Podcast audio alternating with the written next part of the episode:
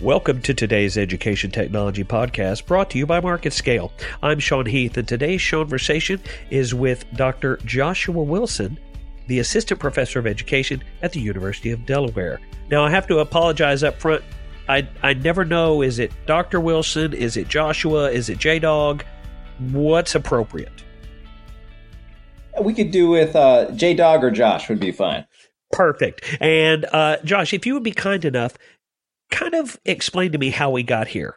And by we, I mean you. And by here, I mean explain to me your path to the University of Delaware. Sure. Well, first, thanks for inviting me. Uh, it's great to be able to talk with you and to join the podcast. Um, yeah, so my, my path to University of Delaware came via uh, being a special education teacher. So I started out, I uh, was a special education teacher for six years and loved the job, loved working with students and worked with students in public schools. And I was also in a private state certified special education school where they would send the kids they couldn't educate in the districts because their their needs were too great to the school that I was at. And um, in the course of the, my last year of being a teacher, I was with two students. Their names were Henry and Sarah, and they were fourth graders who were writing about at a second grade level. And it was my responsibility to teach them how to write better, to get them up to grade level. And I was really woefully unprepared. Uh, most special education teachers are reasonably good at reading remediation, but we really don't have any uh, training in writing. And I was asking around with my colleagues at the school, and no one was really able to help me. And then at around the same time, someone said, Hey, you ever thinking about going back and getting your PhD? You might like that. I was like, No, I, I never really thought of that. I, I, and I just looked into it, saw that there was someone at the University of Connecticut. Um, I was in Connecticut at the time who uh, focused on writing instruction for students with disabilities and struggling writers. And I met her. Her name was Natalie Olinghouse and became her advisee. And five years later, got my doctorate in special education, focusing on writing instruction, writing assessment, and was lucky enough to be hired at the University of Delaware in 2014 and have been there since. There is an interesting sort of coincidence that's happening right at this exact moment. I have a son who is on the autism spectrum, uh, oh. specifically Asperger's syndrome. Oh, sure. And throughout his life, now he's a senior in high school now and is doing very well. Throughout his life, we've always seen the struggle, not with him taking in information and knowledge, mm. but hmm. expressing it. And so for you to have specifically worked with helping students learn to produce that knowledge, to express themselves, I think that's kind of a, a, a very interesting synergy that we have. If you would be kind enough, tell me a little bit about your research specifically this form of education technology that you're working with, automated essay scoring. Can you tell me about that, please? Absolutely. Um, yeah, and and and just a comment. Yeah, that that is quite a synergy. I I taught many many of the students where I was working with um, were on the autism spectrum, more on the high end, as you like Asperger's syndrome. And you're right, the to be able to show your knowledge is such a challenge, and um, so I appreciate you you sharing that. That's that's really cool. Um, yeah, and so I, have since started to focus on, uh, as you said, a form of educational technology called automated essay scoring, and it's it's really was born out of like kind of large scale assessments because um, what I mean by that is you know the end of year state tests or GRE like the where tests where they're testing writing but at a massive scale. And it became so burdensome and time consuming and, and frankly costly for the companies to have people score it that they looked into ways to kind of automate the procedure. Now, the that's where the technology was kind of born, um, but it has since evolved into being more of a formative assessment application. And by that I mean um, to be able to provide information to students and teachers during instruction rather than just at the end of instruction to gauge whether a student's learned something or not. It's actually trying to help the students during the learning process to improve their writing and and the uh, there's different acronyms. So automated essay scoring refers to the ability of a computer to output scores that are very similar to scores that a trained essay rater would assign had they read the same essay. Then there's something called automated essay evaluation or AEE, and that's more inclusive. It includes the scoring capabilities, but also the feedback capabilities that these systems are now able to, to combine. So the systems output a score and they now output feedback to provide suggestions to the student on how to improve their writing to improve their score and to improve their overall writing. So it's pretty exciting technology and it's moving out of the kind of large scale assessment world and into the classroom um, and from grades really three through 12. And that, that's where I kind of focus on grades three through eight. Uh, one of the things I've always kind of had an issue with, especially with the the end of term tests, the standardized tests, is that it seems that it's not difficult for a school district to fall into the teaching to the test syndrome, which is something that has always just infuriated me. And it sounds like you have come up with an approach that allows the teaching of these students with these disabilities. You're not just trying to get them to pass a test, you're actually focusing on the challenges that they have. And this, this scoring of their essay can allow you to pinpoint maybe someplace they're struggling. Yeah, that, that's exactly right. Um, that's that's exactly right. The goal is to the idea is that we're going to try to teach the skills and help the teacher target the specific skills a student needs support on so that once they acquire the skills the test should be no problem. So it's it's more of a skills focus rather than a testing focus. And um, yeah, and, and what's nice about these automated scoring and automated feedback systems is that especially for struggling writers and students with disabilities, there's so many different areas of writing that they need support on, whether it be spelling or grammar, all the way up to organization or how to develop an idea, how to, is the content right?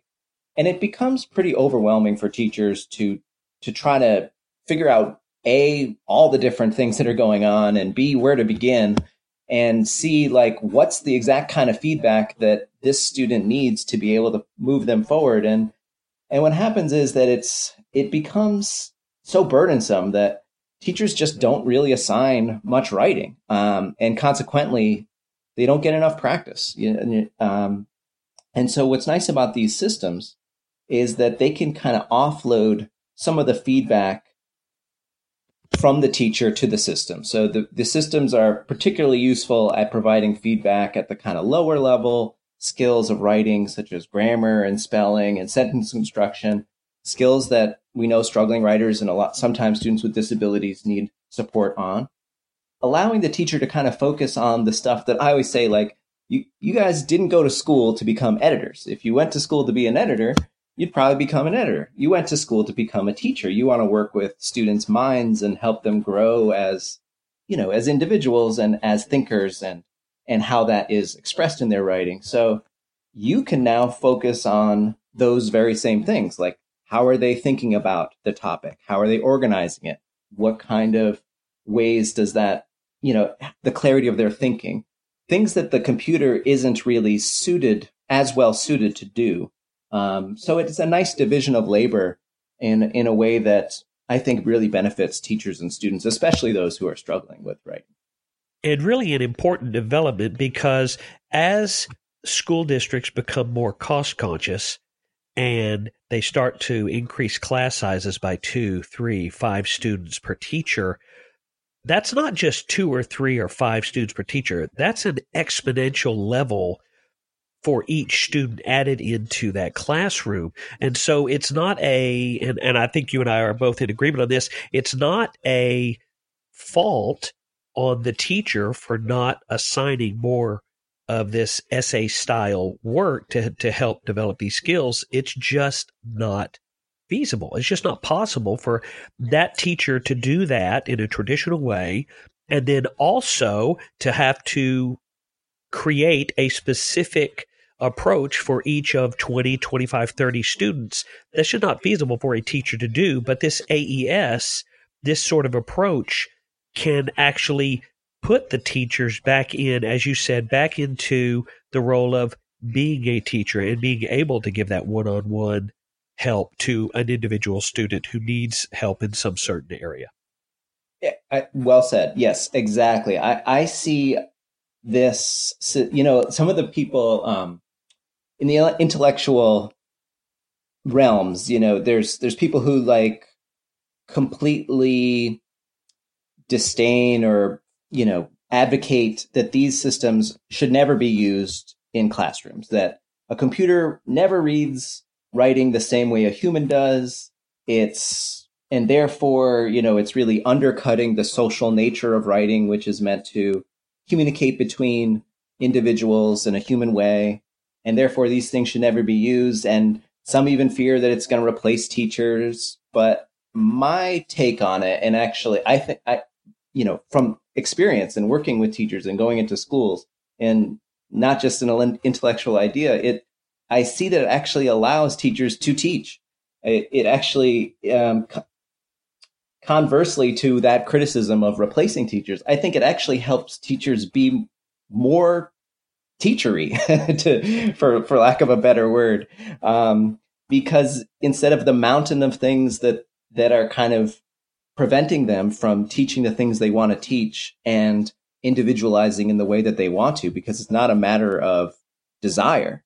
It, as you said, it's a matter of feasibility, and I think that these kinds of systems are wonderful ways to kind of put the power back in the teacher's hands and allow them to focus on the things they want to. Um, and yeah, so so I think that's exactly I think that's exactly the way to think of it.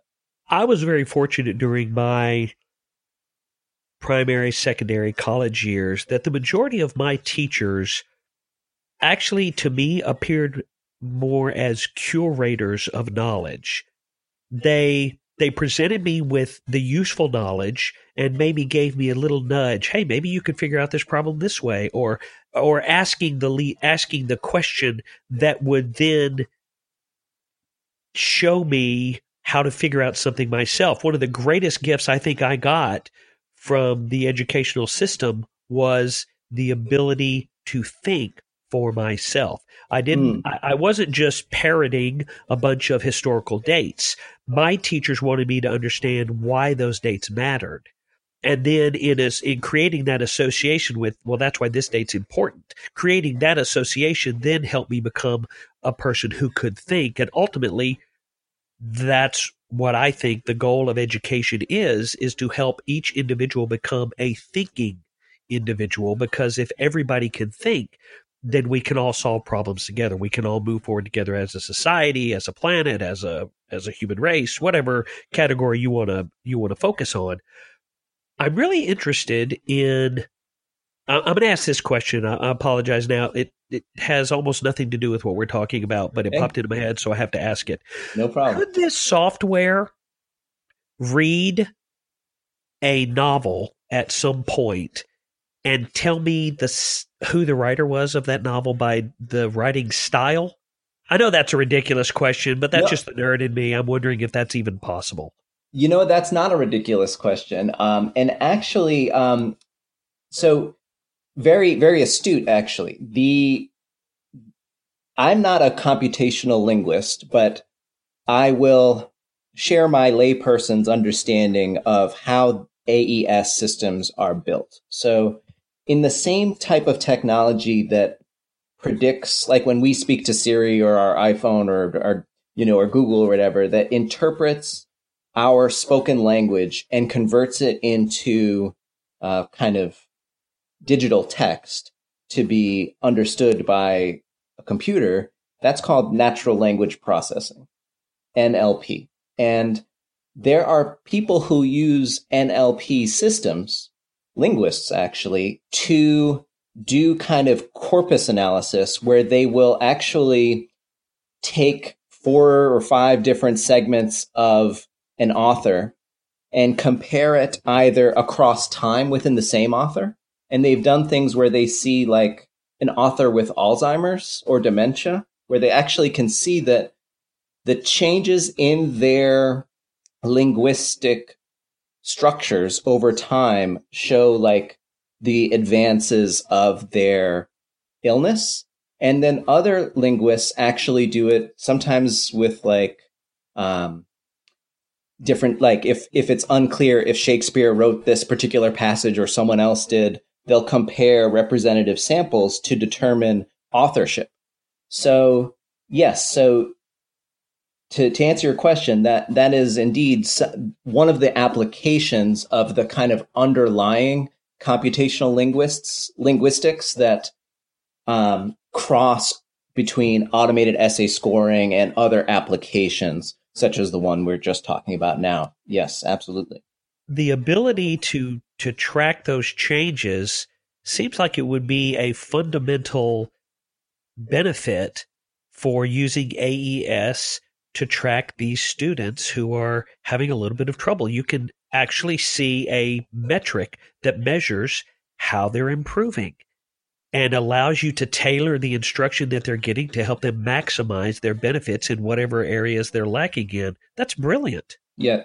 Yes, that's exactly that's where it's at. And you know, as you know, uh, as a parent, you know, one of the things where students with disabilities or struggling writers is progress monitoring and and being able to document whether an intervention has been successful. And I think that's exactly where these systems are best applied. And they're collecting data at a level of reliability that humans can't achieve and a grain size that's finer than most, you know, even trained uh, English teachers can achieve just due to the feasibility and time it takes to analyze a sample. And we also know that if something changes across time as measured by an AES system, it's true change in the sense that if you and I looked at a piece of writing and maybe one day we're tired and or grumpy, we might be more critical or more, you know, uh, more lenient depending on our mood or depending on what happened before. And then the next day, three weeks later, we look at another sample and we see a change, but maybe that change isn't true change. It's just an artifact of you know, our reliability at the time of scoring, our attention. You know, one of the benefits of a computer is that it does the same thing every time, no matter what. It doesn't doesn't care what what it doesn't have a mood, you know. So if it documents change, that's true change in the underlying skill. So so yeah, I think I think that's a great application of these and, and one of the ways that I'm studying this actually. Yep. The ability to assess such a subjective skill with an objective approach is absolutely fascinating to me. And and as a parent who has gone through now 12 years of this process, it's nice to get the flowery language. It puts some people's minds at ease, but I'm much more pragmatic. I need some numbers. I need some objective scientific, this is what we believe. This is what appears to be occurring. And then that allows us to sort of develop the game plan moving forward. You're you're obviously a a, a passionate thought leader in your field. So I want you to be Nostradamus for a moment. I want you to look okay. forward just a little bit farther than you probably normally do. Sure. Instead of just looking six months out, I would like you to look a year, two year, five years out, where do you see this technology helping education arrive within the next, say, two to five years? Okay, great. Um, well, first, I appreciate the compliment, and and uh, I appreciate the opportunity to to kind of prognosticate in this way. It's it's something I do think about, and something I'm happy to share. I I kind of see the future of writing instruction moving much towards the kinds of things we're talking about, particularly with the growth of one to one laptop technology where every every kid going into school has a laptop, often provided by the public uh, public school, and in the district I'm working with here in Delaware, that they've moved to one-to-one laptops in grades three through twelve in the just in the last four years. So every student coming into the school gets a laptop, um, and I think you know with the fact that most students now are pretty pretty much digital natives from from birth I think that basically writing instruction is going to rely on these kinds of systems to document uh, the kind of progress in reliable ways that we need because data-based, data-based and standards-based education isn't going away. Um, the need to be accountable to not only to your students but to districts and states is is not disappearing, and these kinds of systems allow for that. And I think that teachers have an increasingly diverse student body. They, the needs of their students are changing. It's not homogenous. Um, you have students from different language backgrounds, different economic backgrounds, different racial, ethnic, you know, uh, skill backgrounds, you know, disability statuses. It's that no teacher, no teacher wants to teach one thing to everyone. All the teachers want to meet all their student needs. It's just a matter of feasibility. And I think that increasingly as technology and becomes in- integrated at the student level, not just at the classroom level with like a smart board or a projector, but at the student level, the solutions will then become at the student level, such as these kinds of, of software systems. And writing's not going away. Writing's writing's going to be increasingly used to demonstrate knowledge, as we said earlier in the conversation, but also for you know in post secondary education.